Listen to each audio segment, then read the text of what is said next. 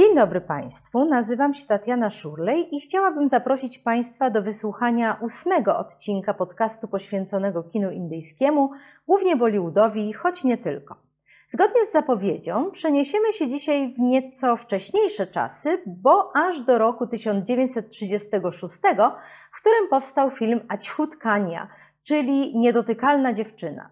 Ponieważ jednak, e, jak przypuszczam, niewielu z Państwa zapewne widziało ten film, opowiem też Państwu przy okazji o początkach kina w Indiach, związanych zwłaszcza z wytwórnią Bombay Talkies i e, założycielami tej wytwórni, a przede wszystkim o kwestii niedotykalności, czy też ogólnie kastowości, o której film opowiada, a która do dzisiaj jest jedną z największych bolączek indyjskiego społeczeństwa.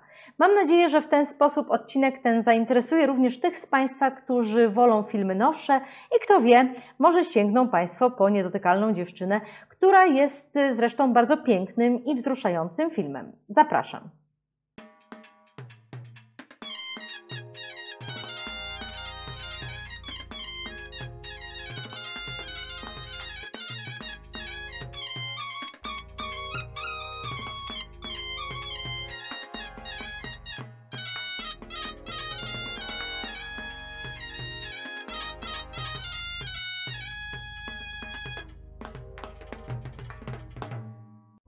Producentem filmu Aćhut Kania był Himanshu Rai, założyciel jednej z największych indyjskich wytwórni, czyli wspomnianego już studia Bombay Talkies z Bombaju, a w role główne wcielili się żona Himanshu Raya, Devika Rani, którą często nazywa się pierwszą damą indyjskiego kina, i młody, niedoświadczony jeszcze w tamtym czasie Ashok Kumar, który w późniejszych latach stał się pierwszą wielką gwiazdą e, Bollywoodu, czy może nie Bollywoodu, tylko kina indyjskiego, bo z tym, bo kwestia, kiedy tak naprawdę powstał Bollywood, to jest, e, jak już Państwo wiedzą, e, kwestia sporna.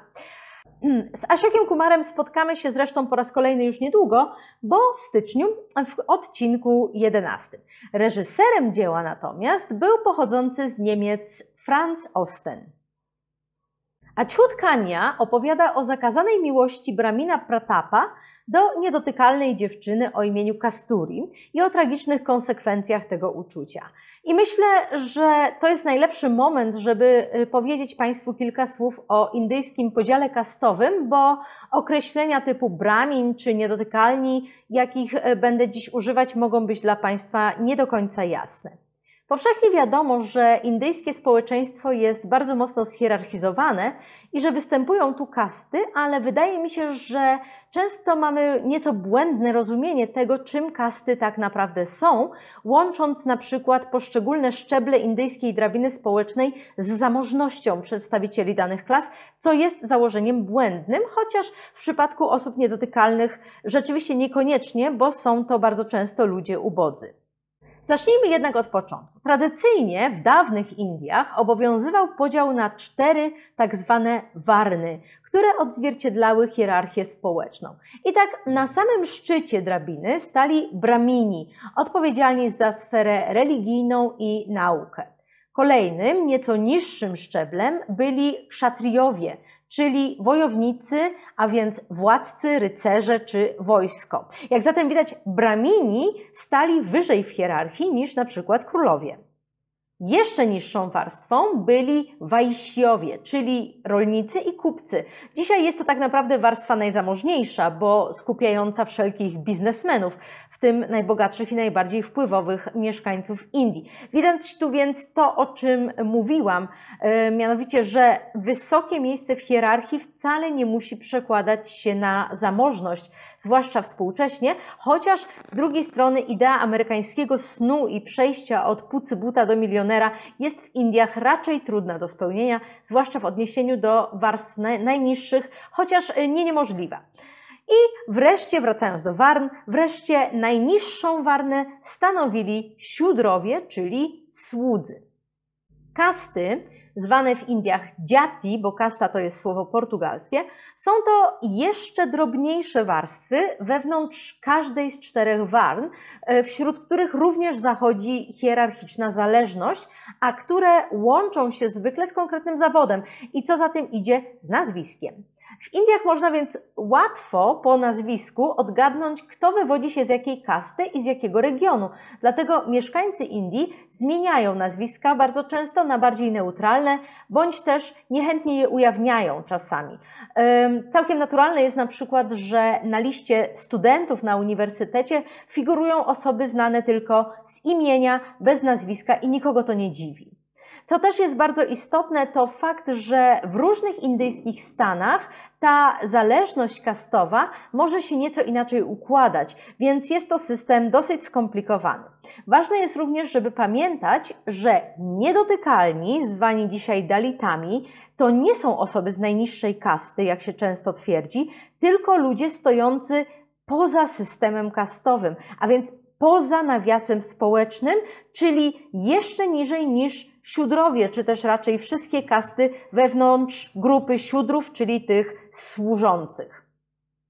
Niedotykalni, zwani obecnie dalitami, jak już mówiłam, bo niedotykalni to jest dzisiaj słowo dość niepoprawne politycznie, ale ponieważ w czasie, kiedy powstał nasz film, było ono jeszcze używane, czasami użyję go i ja, bo ono nie jest aż tak mocne jak inne niepoprawne, niepoprawne politycznie e, słowa, więc proszę się e, też e, na mnie za bardzo nie oburzać. W każdym razie niedotykalni, zwani obecnie dalitami, to są ludzie wykluczeni ze społeczeństwa, którzy, jak się dodatkowo uważa, mają moc kalającą. Stąd też dawna nazwa niedotykalni, czyli ludzie, których nie powinno się dotykać, jeśli chce się uniknąć rytualnego skalania. Efektem takiego podejścia są różne obostrzenia, jakim ta grupa podlega, bo to jest też e, dosyć e, ważne i dosyć e, interesujące. To nie wyższe warstwy powinny się strzec spotkania z niedotykalnym, ale przeciwnie, to niedotykalni nie powinni narażać innych na kontakty ze sobą i na wszelkie tego typu spotkania. I to oni, jeżeli do takich kontaktów dochodzi, to oni za to ponoszą konsekwencje. I tak na przykład yy, Dalitom zabrania się korzystać z tych samych studni, co reszta mieszkańców, na przykład wioski, nie mają wstępu do świątyń, mieszkają w odosobnieniu, czasem mają nawet swoje własne drogi, którymi mogą chodzić i nie mogą wchodzić do, do innych części, yy, części yy, wioski. Jednocześnie są to jednak osoby potrzebne pozostałym warstwom, ponieważ wykonują prace bardzo ważne, ale powszechnie uważane za nieczyste, takie jak sprzątanie, oczyszczanie latryn, garbarstwo, palenie zwłok itd. Tak Bez tej grupy reszta nie mogłaby funkcjonować w taki sposób jak teraz, bo ktoś te nieprzyjemne prace musi wykonywać, ale zamiast wdzięczności ludzie ci otrzymują jedynie pogardę.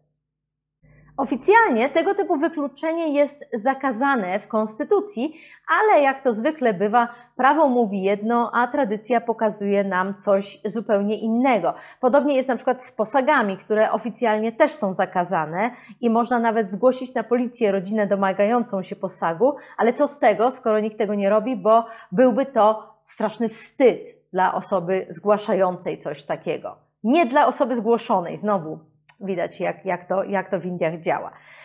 Ale dlaczego w ogóle istnieje takie, e, taka grupa? Skąd to się w ogóle e, bierze?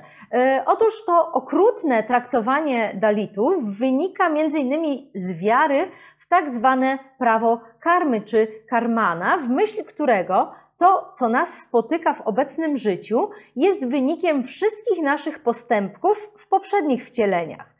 Skoro więc ktoś przyszedł na świat w rodzinie Dalitów, oznacza to, że w poprzednim życiu musiał być nie lada nikczemnikiem, więc dostał po prostu to, na co sobie zasłużył. Smutne, ale niestety tak się powszechnie uważa. Ponieważ też Dalitom zleca się nieczyste i mało prestiżowe zajęcia, często ta grupa, jak już mówiłam, rzeczywiście jest poza rytualnym wykluczeniem również dyskryminowana pod względem ekonomicznym, bo prace sprzątaczy czy osób palących zwłoki, mimo że trudne, nieprzyjemne, e, a też bardzo potrzebne, e, nie są dobrze płatne, więc rzeczywiście ludzie ci nierzadko żyją w nędzy. Dalici padają też często ofiarami przemocy, która dotyka zwłaszcza kobiety, co jest zresztą poza oczywistym okrucieństwem wyrazem ogromnej hipokryzji, bo z jednej strony mamy grupę osób, której nie wolno dotykać, a z drugiej strony gwałci się przedstawicielki tej grupy. No ale też nie ma co doszukiwać jakiejkolwiek logiki w tym chorym przecież systemie.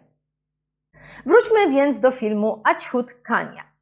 E, opowiada on, jak już mówiłam, o miłości Bramina, a więc przedstawiciela najwyższej warstwy społecznej, do niedotykalnej dziewczyny, osoby stojącej najniżej. Film otwiera scena, w której pewne małżeństwo zostaje zatrzymane na przejeździe kolejowym przez dróżnika i czekając na przyjazd pociągu, przygląda się małej przydrożnej świątynce Boga Krishny. Oprócz Krishny, miejsce to poświęcone zostało również tej, która, jak głosi wyryty tam napis, poświęciła swoje życie, aby uratować innych. A kiedy zaintrygowany mężczyzna zastanawia się, kto to taki mógł być, pojawia się przed nim nieznajomy starzec i opowiada parze historię niedotykalnej dziewczyny, która w tym właśnie miejscu ocaliła innych, przypłacając ten czyn życiem. Od początku więc widz zostaje poinformowany o tym, jak kończy się ta historia, więc tym razem nie mam wyrzutów sumienia, że i ja zdradzam Państwu zakończenie. Bohaterka filmu, wywodząca się z najniższej warstwy społecznej Kasturi, jest córką zawiadowcy stacji kolejowej o imieniu Dukhia. Jej ojciec uratował kiedyś życie sklepikarzowi Mohan Lalowi, który jest braminem z wioski.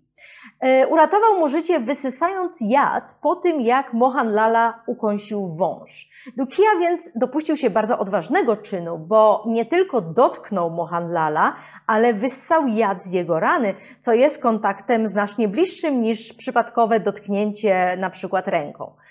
Mohanlal jednak nie ma o to pretensji, a przeciwnie, jest tak wdzięczny za ocalenie mu życia, że od tego czasu mężczyźni stają się bliskimi przyjaciółmi na przekór temu, co o tej zażyłości myślą sobie pozostali mieszkańcy wioski.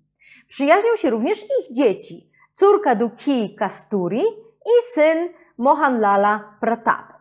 A w miarę jak dorastają, ich przyjaźń przeradza się w miłość. Co ciekawe, mieszkańcom wioski wydaje się nie przeszkadzać ani przyjaźń Bramina z niedotykalnym, ani też zażyłość ich dzieci. I dopiero myśl, że młodzi mogliby zechcieć się pobrać, wywołuje szok u pozostałych wieśniaków, a także u żony Mohanlala, matki Pratapa, która jest bardziej konserwatywna niż jej mąż. Film ten jest więc bardziej opowieścią o mezaliansie i jako taki przypomina na przykład Devdasa, bo Kasturi e, niekoniecznie musiała przynależeć do niedotykalnych i wystarczyłoby, żeby była po prostu przedstawicielką niższej kasty niż Pratap, jak to ma miejsce w przypadku właśnie bohaterów Devdasa. O Devdasie opowiemy sobie już niedługo, ale też można tu zauważyć bardzo ciekawe podejście twórców do tego tematu, bo pokazując niedotykalnych w takim świetle i portretując ich jak po prostu osoby stojące nieco niżej w hierarchii, przy jednoczesnym odwołaniu się do dzieła tak popularnego, jakim był i wciąż pozostaje Devdas, oswajają widzów z tym tematem i prezentują im pożądany do pewnego stopnia porządek jako już istniejący.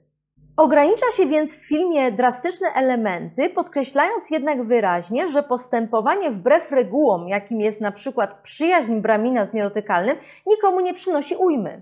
Oprócz więc kwestii ewentualnego małżeństwa między przedstawicielami różnych kast, która często jest w Indiach problematyczna, jedynym tabu dotyczącym niedotykalnych jako takich, jakie pokazuje się w filmie, jest przyjmowanie jedzenia przygotowanego przez nisko stojącą osobę.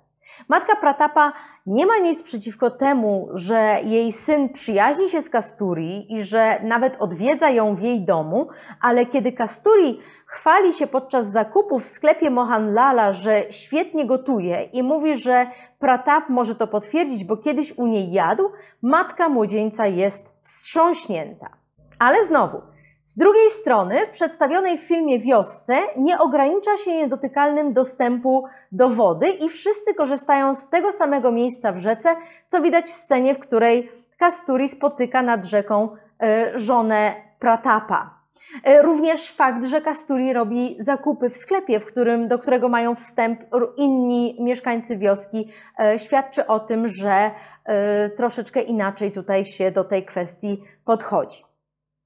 Wspomniałam przed chwilą o scenie, w której Kasturi spotyka nad rzeką żonę Pratapa, bo rzeczywiście Pratap zostaje ożeniony z odpowiednią dziewczyną wbrew swojej woli. Tu warto też zaznaczyć, że ojciec Pratapa Mohanlal odmówił przy okazji przyjęcia posagu. Jest to więc rzeczywiście bardzo nowoczesny mężczyzna, chociaż oczywiście nie aż tak, żeby, żeby ożenić swojego syna e, z Kasturi. Chociaż z drugiej strony to nie jest powiedziane wprost.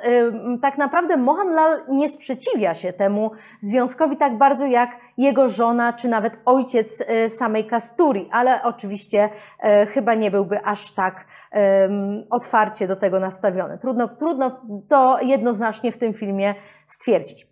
W każdym razie, przybycie synowej Miry do teściów zbiega się z chorobą Duki, którego Mohanlal również przyprowadza do swojego domu, żeby tam go pielęgnować. Tym razem jednak pozostali mieszkańcy wioski postanawiają się temu sprzeciwić i niszczą sklepik Mohanlala, a nawet podpalają mu dom.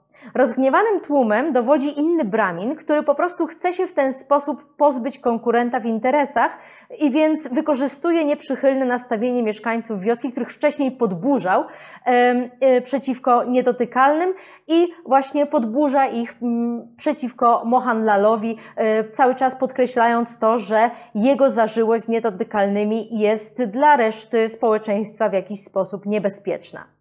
I tu znowu bardzo ciekawą kwestią jest fakt, że tłum atakuje jedynie Mohanlala, do Kei zaś nie zostaje przy okazji wymierzona żadna kara, ale i on niestety pośrednio pada ofiarą napaści wieśniaków, bo po tym jak przerażony zatrzymuje pociąg i prosi maszynistę o prędkie sprowadzenie doktora do rannego Mohanlala, zostaje wyrzucony z pracy.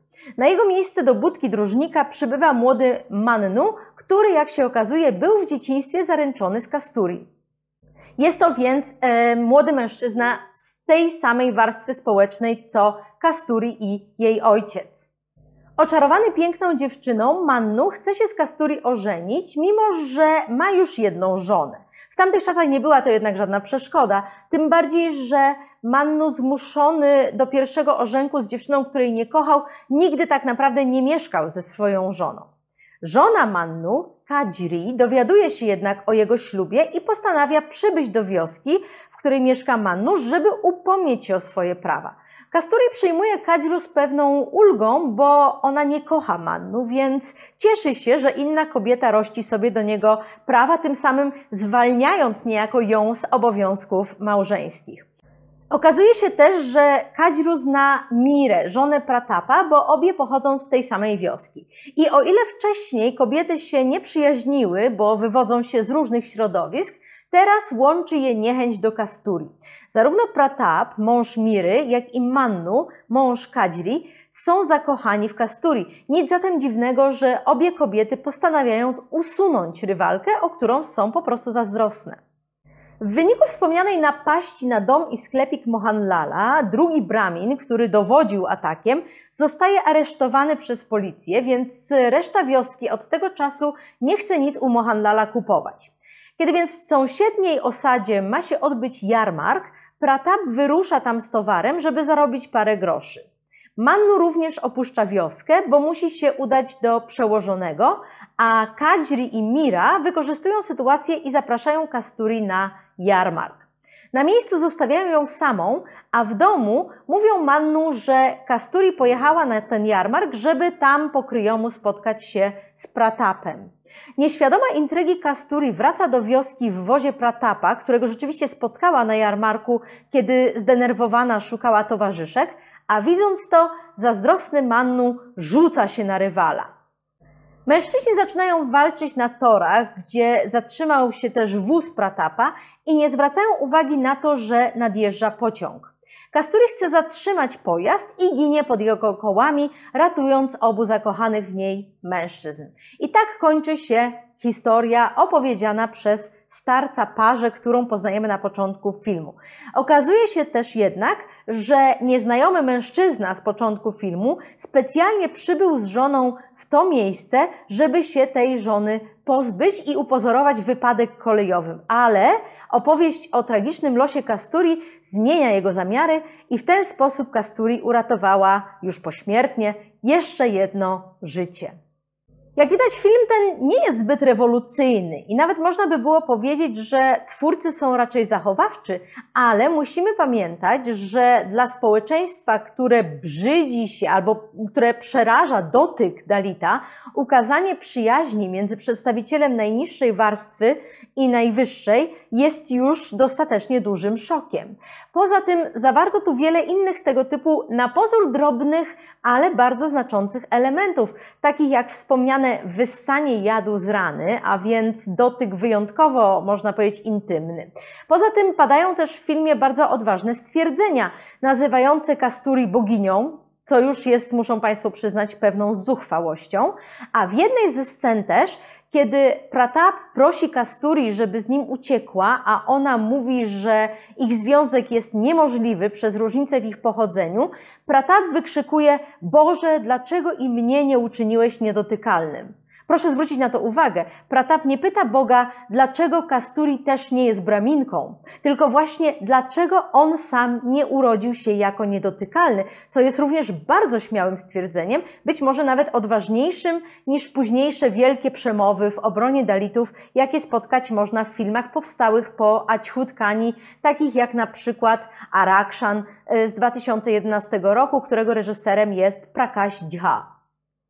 Nic zatem dziwnego, że film chwalono i że jedynym elementem poddanym krytyce był fakt, że Devika Rani, która była, jak wiemy, wielką gwiazdą w tamtych czasach, wypadła przy nieśmiałym i młodzieńczym Asioku Kumarze trochę nieautentycznie.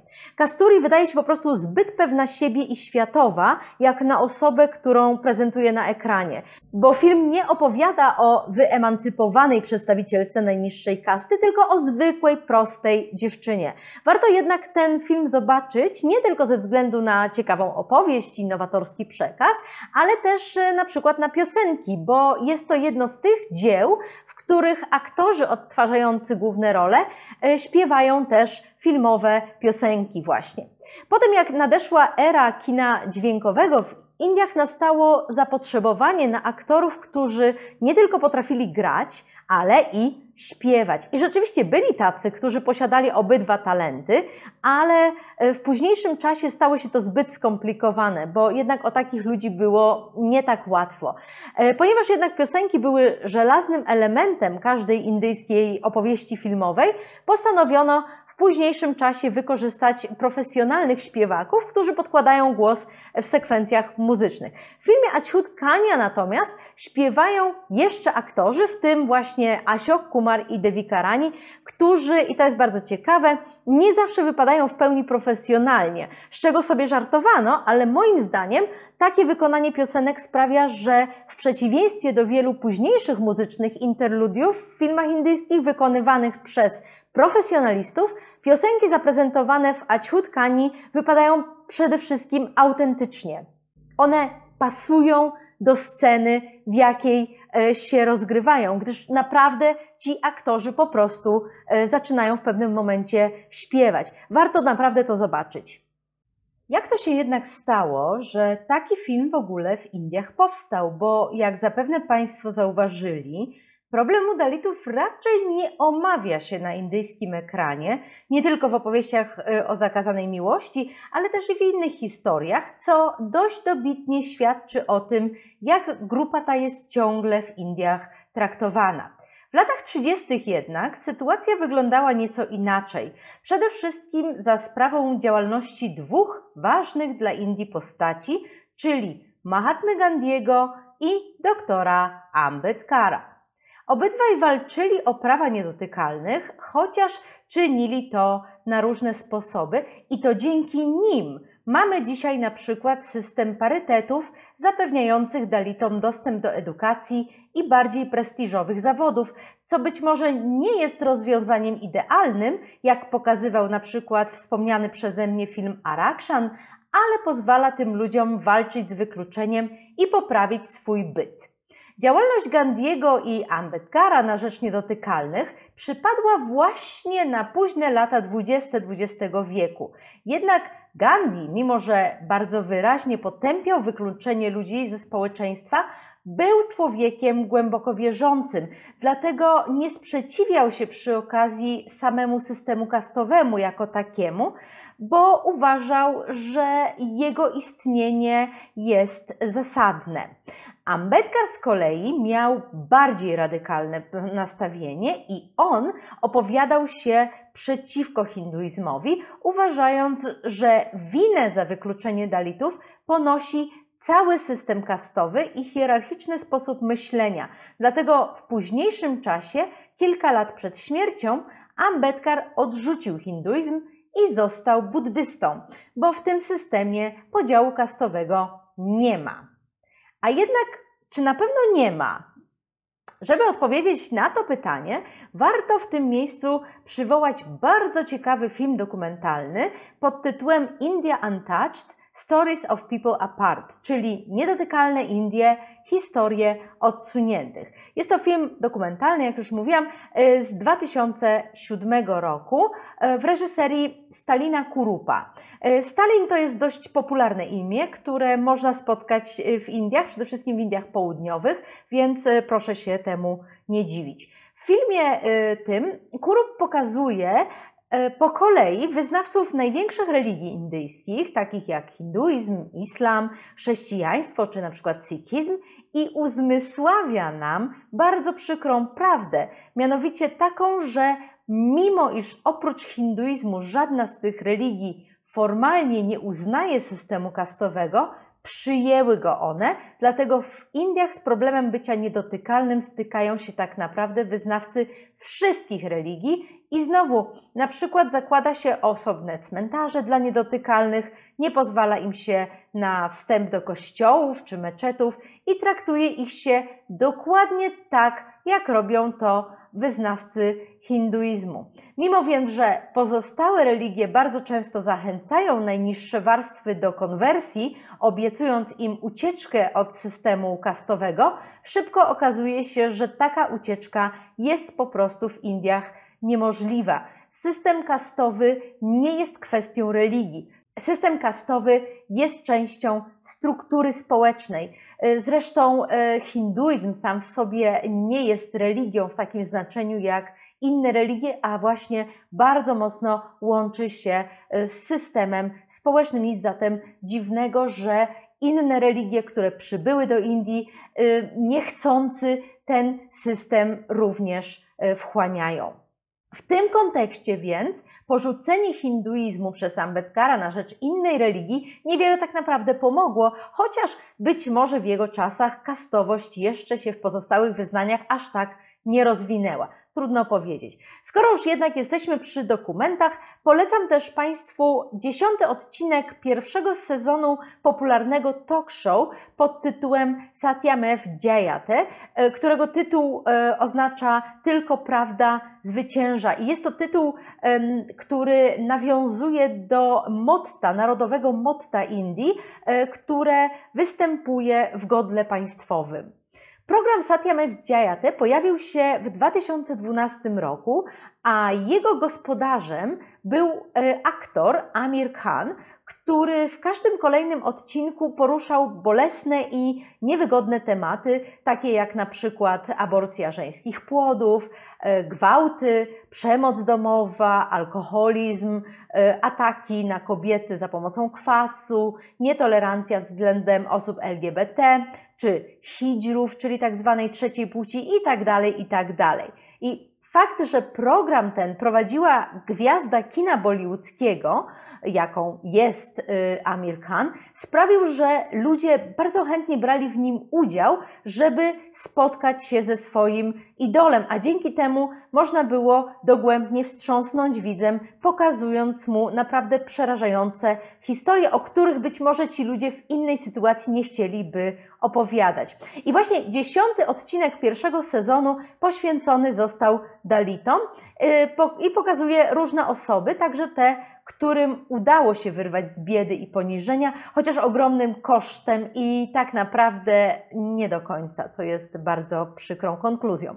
Mimo, że wykluczenie y, Dalitów nadal świetnie się w Indiach ma, o czym świadczy chociażby fakt, że w telewizyjnym show z 2012 roku ten temat został podjęty, zarówno Gandhi, jak i Ambedkar przyczynili się mimo wszystko do pewnego złagodzenia okrucieństw, jakie dotykały tę warstwę społeczną ze strony wyższych kast i pozwolili też, to jest bardzo ważne, uwierzyć samym Dalitom, że mogą oni walczyć o swoje prawa. Jak to działa w praktyce, zwłaszcza w mniejszych ośrodkach, mniejszych miejscowościach, możemy sobie łatwo wyobrazić, ale gdyby nie wkład Gandiego i Ambedkara, sytuacja byłaby na pewno znacznie trudniejsza. Co ciekawe, mimo że Gandhi i Ambedkar wywodzili się z zupełnie różnych środowisk, na ich postawę względem Dalitów, czy niedotykalnych, jak ich w, tam, w tamtym czasie nazywano, wpłynęły bardzo podobne doświadczenia. Gandhi pochodził z dość uprzywilejowanej rodziny, był synem prawnika, sam również studiował prawo za granicą, a później wyjechał do Afryki Południowej, gdzie miał zacząć pracę. I właśnie tam, w tej Afryce, po raz pierwszy doznał upokorzeń, bo nagle okazało się, że mimo jego pochodzenia czy wykształcenia, dla białych mieszkańców tego kraju Gandhi jest ciągle obywatelem drugiej kategorii ze względu na kolor skóry. Po raz pierwszy miał więc okazję odczuć na własnej skórze, co znaczy być poniżonym ze względu na coś, na co nie ma się tak naprawdę wpływu. Mówi się jednak, że Gandhi już wcześniej odniósł się krytycznie do kwestii niedotykalności, kiedy w dzieciństwie y, został surowo ukarany za to, że rozmawiał z czyścicielem latryn, ale nie wiadomo, czy było tak naprawdę, czy jest to po prostu część y, hagiografii, jaką później tworzono, prawda, bo Gandiemu e, napisano wiele laurek. Ambedkar z kolei sam wywodził się z warstwy niedotykalnych, więc praktycznie wyrósł w poniżeniu, a jednak dzięki jego usilnym staraniom udało mu się zdobyć stypendium na studia za granicą i dopiero tam doświadczył po raz pierwszy równego traktowania, mimo że w tamtych czasach przecież osobom o ciemniejszym kolorze skóry wcale też nie było łatwiej, nie było łatwo e, w Europie czy Stanach Zjednoczonych. E, jak więc widać, zarówno Gandhi, jak i Ambedkar y, przeżyli wstrząs po tym, jak wyjechali z Indii. Ale był to wstrząs y, bardzo różny, ponieważ y, Gandhi doświadczył tego, jak to jest być poniżonym, natomiast Ambedkar doświadczył tego, jak to jest nie być poniżanym, jak to jest być traktowanym na równi z innymi. Oprócz wspomnianych kwestii religijnych, Gandhiego i Ambedkara różniło też podejście do wsi, którą Gandhi idealizował, a Ambedkar uważał za zacofaną wylęgarnię niesprawiedliwości. Ambedkar też o wiele przychylniej odnosił się do szeroko pojętego Zachodu, a sprawiedliwość społeczna w Indiach była dla niego znacznie ważniejsza niż na przykład walka o niepodległość. Tym się też różnił od Gandiego. A jednak o ile Ambedkar porywał za sobą tłumy prześladowanych, to mniej radykalne podejście Gandiego zjednywało mu więcej sympatyków, przede wszystkim pośród wyższych warstw, na co na pewno nie bez wpływu pozostawał fakt, że Gandhi sam występował jako przedstawiciel takiej właśnie klasy uprzywilejowanej, która e, walczy o dobro innych, pochylając się jakby nad nimi z wyżyn swojego pochodzenia, co e, miało całkiem inny ciężar i znaczenie niż walka Ambetkara, walka człowieka, który sam wywodził się z nizin i walcząc o e, polepszenie bytu uciskanych osób, walczył niejako również o polepszenie bytu swojego. W 1932 roku Gandhi podjął się postów intencji poprawy bytu niedotykalnych, których nazywał Haridjan, czyli dziećmi Boga. Później jednak przestali oni używać tej nazwy, y, jak już wiemy, uznając ją, nie bez racji zresztą, za nieco protekcjonalną. Poświęcenie Gandiego sprawiło, że na moment rzeczywiście zaszły zmiany w społeczeństwie indyjskim i zaczęto inaczej podchodzić do najniższych warstw społecznych. Zapraszano Dalitów do korzystania ze wspólnych studni, a nawet organizowano międzykastowe posiłki, co, jak już wiemy z poprzedniego odcinka i z dzisiejszego filmu, jest złamaniem bardzo ważnego i bardzo mocnego tabu. W latach 1933-34 Gandhi wyruszył w podróż po różnych częściach Indii, gdzie bardzo poważnie występował w obronie niedotykalnych i skrupulatnie sprawdzał, jak im się powodzi.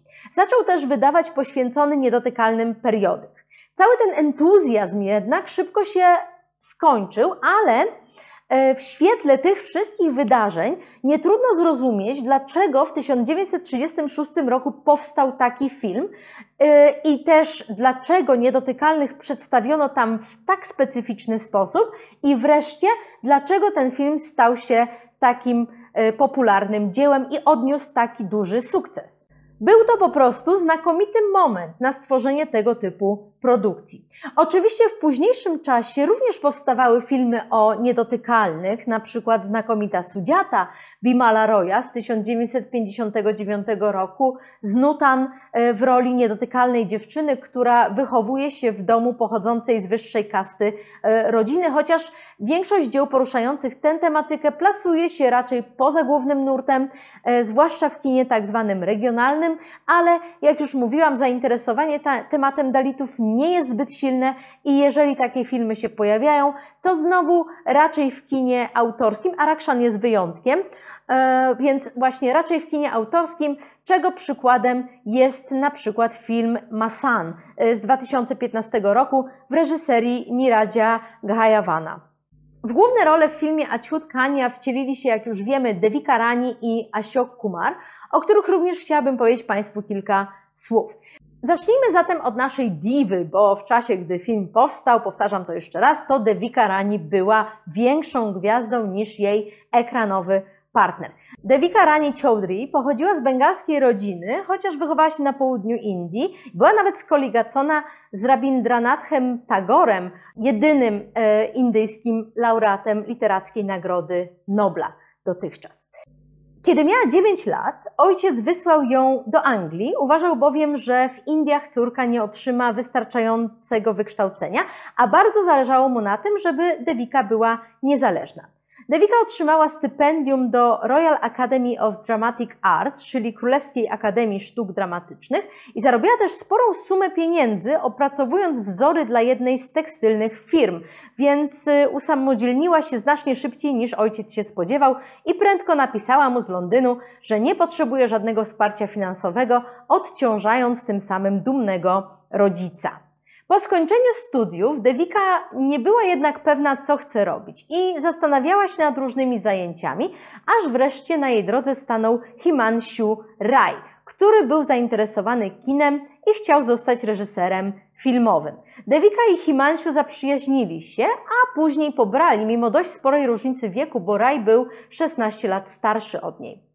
Himanshu Rai chciał nakręcić serię filmów o wielkich religiach świata, ale ponieważ miały to być dzieła stworzone z rozmachem, postanowił zwrócić się do Europejczyków o pomoc i w ten sposób w 1924 roku trafił do Monachium, do wytwórni Emelka. Pierwsza część cyklu, film Prem Sanyas, y, znany raczej pod angielskim tytułem The Light of Asia, miała opowiadać o Buddzie. Film powstał w 1925 roku, a główną rolę, rolę samego Buddy, zagrał w nim Himanshu Rai. Partnerowała mu Sita Devi, czyli Renee e, Smith, bo w tym czasie to głównie kobiety obcego pochodzenia parały się kinem, gdyż induski uważały zawód aktorki za niegodny. Istnieje zresztą często w tym kontekście powtarzana anegdotka o tym, że kiedy w 1913 roku pionier kina indyjskiego Dada Saheb Phalke próbował nakręcić swój pierwszy film, Radzia Harishchandra, który uważa się za pierwszy film indyjski, nawet prostytutki odmówiły udziału w tak niegodnym ich zdaniem przedsięwzięciu i w efekcie rolę królowej zagrał w tym filmie mężczyzna. Warto też dodać, że w tradycyjnym indyjskim teatrze również rolę kobiet odgrywali w dawnych czasach mężczyźni, co oczywiście nie było niczym nadzwyczajnym, bo takie praktyki można odnaleźć w różnych częściach świata, w tym również i w Europie. Himanshu Rai był producentem The Light of Asia, a reżyserem filmu został Franz Osten. W odróżnieniu od Indii, gdzie film spotkał się z raczej chłodnym przyjęciem, The Light of Asia odniósł spory sukces w Europie, a to pozwoliło Rajowi zacieśnić stosunki z tamtejszymi twórcami, głównie w Niemczech.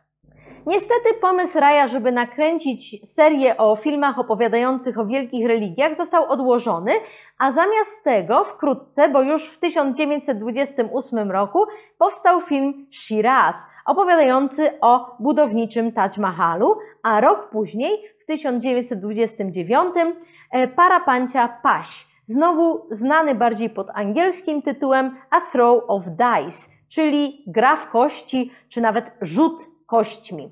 Film ten nawiązywał do opowieści z Mahabharaty o zgubnych skutkach hazardu. Mówiłam Państwu w poprzednim odcinku, że przegrywanie królestw czy nawet żon w różnych grach jest częstym motywem indyjskich opowieści. Podczas prac na A Throw of Dice Himanshu Rai i Devika Rani mieli okazję poznać czołowych niemieckich twórców i wiele nauczyć się od takich mistrzów jak na przykład Fritz Lang czy Georg Wilhelm Pabst. Niestety ta ciekawa współpraca między twórcami indyjskimi i niemieckimi zakończyła się wraz z nadejściem dźwięku. Niemieckie wytwórnie miały sporo kłopotów z organizacją pracy z nowym medium i nie było już miejsca na indyjskie opowieści. Poza tym e, wielu twórców opuściło w tym mniej więcej czasie kraj z powodów politycznych, więc Himanshu Rai i Devika Rani zrozumieli także, że ich niemiecka przygoda się właśnie skończyła. Himanshu i Devika wyjechali do Londynu, gdzie w 1933 roku nakręcili film Karma w reżyserii J.L. Freera Hunta, ale w 1934 postanowili jednak wrócić do Indii. Wkrótce do Indii zawitał też zaproszony przez Raja Franz Osten, e, który także nie chciał pozostawać w rządzonych przez nazistów Niemczech i przywiózł ze sobą kilku innych współpracowników. W tym samym roku, czyli w 1934, powstała wytwórnia Bombay Talkies, założona przez Himanshu i Devikę. Był to w tamtym czasie jeden z głównych indyjskich ośrodków filmowych, a wkrótce Bombay Talkies miała przyćmić znaczeniem dwa inne potężne studia, czyli Prabhat z Puny i New Theatres z Kalkuty. Do upadku znaczenia wytwórni Prabhat i New Theaters przyczynił się również rozwój kina dźwiękowego, który zepchnął filmy tam produkowane na obrzeża, robiąc miejsce dla dzieł w języku hindi, jakie proponowała wytwórnia Bombay Talkies. E, filmy z Puny z wytwórni Prabhat to były filmy w języku marathi, Filmy z wytwórni New Theaters z Kalkuty to były filmy w języku bengalskim. O znaczeniu i statusie poszczególnych języków dla kina indyjskiego mówiłam w poprzednim odcinku, ale widzą Państwo znowu, że jest to bardzo ważny aspekt indyjskiej kultury. Ponadto po uzyskaniu przez Indię niepodległości i podziale kraju wielu twórców wyemigrowało do Pakistanu, co również przyczyniło się do osłabienia innych ośrodków filmowych i wzmocnienia e, Bombaju, ponieważ też wiele osób emigrowało w tym czasie do Bombaju. Ale ten podział Indii i stworzenie Pakistanu e, nastąpił w 1947. My zaś dzisiaj pozostajemy w latach 30. XX wieku, w czasach, kiedy Indie wciąż jeszcze były brytyjską kolonią. Oprócz Franca Ostena, jak już mówiłam, w Bombay Talkies pracowali też inni specjaliści z Europy, głównie z Niemiec, ale też i z Wielkiej Brytanii, a także z Włoch. Podobnie jak e, Prabhat i New Theaters, Bombay Talkies była wytwórnią samowystarczalną, zatrudniającą własnych stałych pracowników. Dlatego też Himanshu Rai i Devika Rani organizowali przesłuchania młodych talentów i szkolenia dla nich, żeby mieć również stałych aktorów, co e, także było w tamtym czasie kwestią naturalną. Bombay Talkies wylansował między innymi Dilipa Kumara, a także pierwszego wielkiego gwiazdora kina indyjskiego, jakim był Ashok Kumar. Ashok Kumar pochodził z Bengalu, z rodziny Braminów, ale zawsze podkreślał, że nie był prawdziwym Braminem. Mówił, że jego prapradziadkiem był słynny rozbójnik Raghunath, który uciekając kiedyś przed władzami schronił się w świątyni.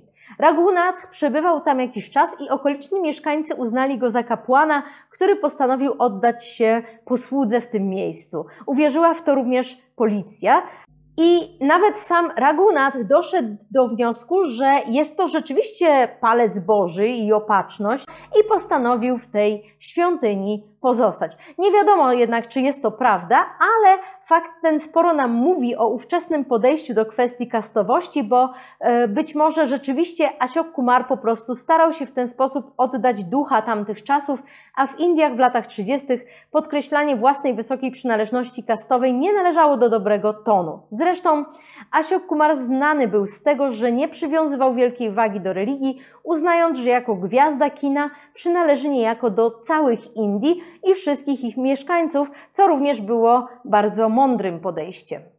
Ojciec Asioka Kumara był prawnikiem, który chciał, żeby i syn zajął się tym zawodem, więc Asiok podjął odpowiednie studia w Kalkucie, ale od kariery prawniczej znacznie bardziej interesowały go filmy. Wówczas wciąż jeszcze raczej często pogardzana nowinka techniczna, zwłaszcza pogardzana wśród najwyższych warstw, które nie uznawały kina za godną sztukę. Ashok Kumar chciał zostać reżyserem bądź producentem, w każdym razie na pewno nie aktorem i marzyło mu się pobieranie nauk u niemieckich mistrzów. Dlatego postanowił zwrócić się do Himanshu Raya z prośbą o pomoc w nawiązaniu odpowiednich kontaktów. Szwagier Asioka Kumara pracował w Bombay Talkies, więc młody student prawa uznał, że na pewno uda mu się zdobyć odpowiednie rekomendacje. Himanshu Rai jednak nie słuchał Asioka i zamiast pomóc mu w nawiązaniu kontaktów w Niemczech, postanowił zrobić z niego aktora i natychmiast wysłał przerażonego młodzieńca na przesłuchanie do Franza Ostena. Niestety nie wypadło ono pomyślnie, a reżyserowi nie przypadł do gustu ani wygląd Asioka Kumara, ani jego sposób bycia czy aktorskie zdolności. Osten poradził więc Asiokowi, żeby jednak wrócił do studiów prawniczych, ale Himanshu Rai postanowił go zatrzymać i przyuczyć do zawodu reżysera. Do zmiany zajęcia młodego adepta przyczynił się przypadek. Podczas pracy nad jednym z filmów, dziełem pod tytułem Divan Naya, Devika Rani, która jak zwykle grała główną rolę, nawiązała romans ze swoim ekranowym partnerem i uciekła z nim do Kalkuty. Himanshu Rai zdołał odzyskać żonę, między innymi dzięki wstawiennictwu pisarza Sadata Hasana Manto, który był jego przyjacielem, i Devika wróciła, ale oczywiście trzeba było szybko znaleźć innego otwórcę męskiej roli i wybór padł na Asioka Kumara. Ashok Kumar był przerażony, nie tylko dlatego, że bał się grać, a jeszcze tym bardziej z tak wielką gwiazdą, jaką była wtedy Devika Rani, ale też dlatego, że w tym czasie rodzice szukali dla niego kandydatki na żonę, a zawód aktora nie był zajęciem zbyt poważanym, więc mógł negatywnie wpłynąć na decyzje ewentualnych kandydatek, czy raczej ich rodzin. Himanshu Rai tylko się obruszył na takie obiekcje i stwierdził, że przecież ani on, ani jego żona nie są pogardzani przez to, że pracują w branży filmowej, więc biedny Asiok nie mógł już nic powiedzieć. Innym problemem były dla niego jednak sceny, w których miał obejmować bohaterkę, bo jako, że był tradycyjnie wychowanym chłopcem, dotykanie obcej, na dodatek zamężnej kobiety nie mieściło mu się w głowie. Ale i w tej kwestii musiał się w końcu przełamać, bo Himanshu Rai był nieugięty. Ashok Kumar wstydził się też grać przed swoim szwagrem, który, jak już wiemy, pracował w Bombay Talkies, e, był tam dźwiękowcem i musiał być obecny na planie, ale Himanshu pokonał i tę trudność, stwierdzając, że będzie on ukryty w swojej budce i praktycznie niewidoczny, więc wreszcie nieszczęśliwy Asiok nie miał wyjścia. Film odniósł sukces, ale młody aktor, któremu zaproponowano, żeby porzucił na rzecz filmu nazwisko Ganguli i został po prostu Asiokiem Kumarem, nadal nie był przekonany, czy chce podążać tą drogą.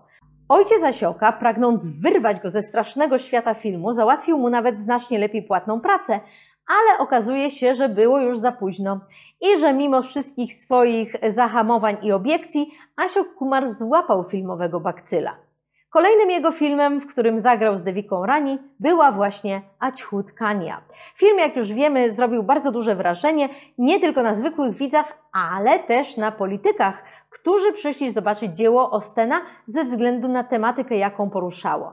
Jedynie Gandhi nie wyraził zainteresowania filmem i mimo zaproszenia nie pojawił się na premierze, ale wynikało to nie z niechęci do opowieści przedstawionej w Aćhutkani, tylko do samego medium, bo Gandhi uważał kino za niemoralną rozrywkę i nigdy nie docenił na przykład znaczenia tego medium dla propagandy. To negatywne nastawienie Gandiego do postępu było zresztą często krytykowane już przez jemu współczesnych, którzy, jak na przykład Rabindranath Tagore, zarzucali Gandiemu krótkowzroczność w tej kwestii. I nie pomylili się, trudno bowiem w dzisiejszych czasach wyobrazić sobie, że każdy nagle staje się samowystarczalny, a takie były ideały Mahatmy. Gandhi na film nie przyszedł, ale już na przykład Jawaharlal Nehru, który również nawoływał do walki z uprzedzeniami względem niedotykalnych, był filmem bardzo poruszony. Franz Osten wysłał też ponoć film do zarządzanego przez Goebbelsa Ministerstwa Propagandy w Niemczech, ale nie wiadomo, czy w ogóle zwrócono tam na to dzieło uwagę. Pewnie nie. Franz Osten nakręcił 14 filmów dla Bombay Talkies. Ostatnim z nich był film Kangan, nakręcony w 1939 roku, którego jednak niestety Osten nie zdołał dokończyć. W czasie, gdy trwały zdjęcia, Wielka Brytania przystąpiła do II wojny światowej, co sprawiło, że podległe jej Indie również musiały stanąć po jej stronie, nawet jeśli nikt nikogo nie pytał o, o zdanie w tej kwestii. Opowiedzenie się Wielkiej Brytanii i Indii przeciwko Niemcom sprawiło, że niemieccy filmowcy pracujący w Bombay Talkies zostali internowani. W ten sposób zakończyła się ich kariera, bo mimo, że Osten zmarł w Indiach, po zakończeniu wojny już do filmów nie wrócił. Być może też dlatego, że kiedy wojna wreszcie się skończyła, w wytwórni zabrakło jej założyciela, bo Himanshu Rai zmarł jeszcze w 1940 roku w wyniku załamania nerwowego w wieku zaledwie 48 lat. Historycy uznają jednak późniejsze filmy Ostena za zbyt powtarzalne i pozbawione indyjskiego ducha, jakby nieco zimne i robione mechanicznie. Być może więc również dlatego Franz Osten nie wrócił po wojnie już do robienia filmów. A może też po prostu Indie po uzyskaniu niepodległości nie chciały już współpracować z Europejczykiem. To jest bardzo możliwe.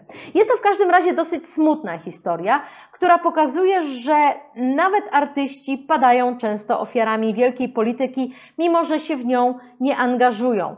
E, tutaj Winą Franca Ostena było tylko to, że był Niemcem. Dlatego właśnie chciałam wspomnieć Państwu o Ostenie, bo uważam, że warto przyjrzeć się na przykład którejś z tych wczesnych, niemych, niemiecko-indyjskich koprodukcji albo filmom Ostena nakręconym już w Indiach, bo na pewno fakt, że zagraniczny reżyser tak długo utrzymał się w przemyśle, świadczy o jego wyjątkowości. Kino indyjskie bowiem jest dosyć hermetyczne pod tym względem i o ile zatrudnia się zagranicznych specjalistów odpowiedzialnych za aspekty techniczne, o czym mogliśmy się przekonać na przykład przy okazji filmu Siole, aktorzy czy reżyserzy pozostają jednak przeważnie indyjscy. I nawet jeśli polskie media donoszą od czasu do czasu o kolejnej naszej rodaczce, która rzekomo jest gwiazdą Bollywood, należy do tych rewelacji podchodzić ostrożnie, bo przeważnie są to doniesienia nieco przesadzone. Film Aciut Hania jest dostępny na YouTubie i to w wersji z angielskimi napisami, dlatego w opisie znajdą Państwo odpowiedni link. Wspomniany przeze mnie dokument Stalina Kurupa również jest dostępny i również z napisami. Nie znalazłam natomiast odcinka Satyamev Jayate poświęconego Dalitom w wersji z napisami, ale wiem, że kiedyś taka wersja istniała, więc proszę poszukać, bo być może jest dostępna poza Indiami. A ja już powoli się z Państwem dzisiaj żegnam, dodając tylko, że kolejny odcinek, który pojawi się 5 grudnia, będzie dotyczył filmu Czasem Słońce, Czasem Deszcz, który pewnie dla wielu z Państwa był pierwszym bollywoodzkim dziełem, jakie Państwo obejrzeli. Myślę więc, że będzie to miły prezent mikołajkowy, nawet jeśli okrągłe 20 urodziny tego filmu przypadają na przyszły rok. Chciałabym też bardzo Państwa przeprosić za hałas, Nie wiem, co się dzisiaj stało. Panuje za oknami jakaś wojna psich gangów. W Delhi bywa wprawdzie głośno, ale nigdy nie aż tak. Więc e, najmocniej Państwa przepraszam. Chciałam jednak mimo wszystko dokończyć już dzisiaj ten odcinek i go e, nagrać. Przepraszam więc jeszcze raz za te e, wszystkie donośne szczeki. Naprawdę nie wiem, co się dzisiaj dzieje. Chyba zaraz pójdę sprawdzić. Dziękuję Państwu za uwagę i do usłyszenia. बन के बन बन बोलू रे। मैं बन की चिड़िया बन के बन बन बोलू रे। मैं बन का पंछी बन के सन सन डोलू रे। मैं बन का पंछी बन के सन सन डोलू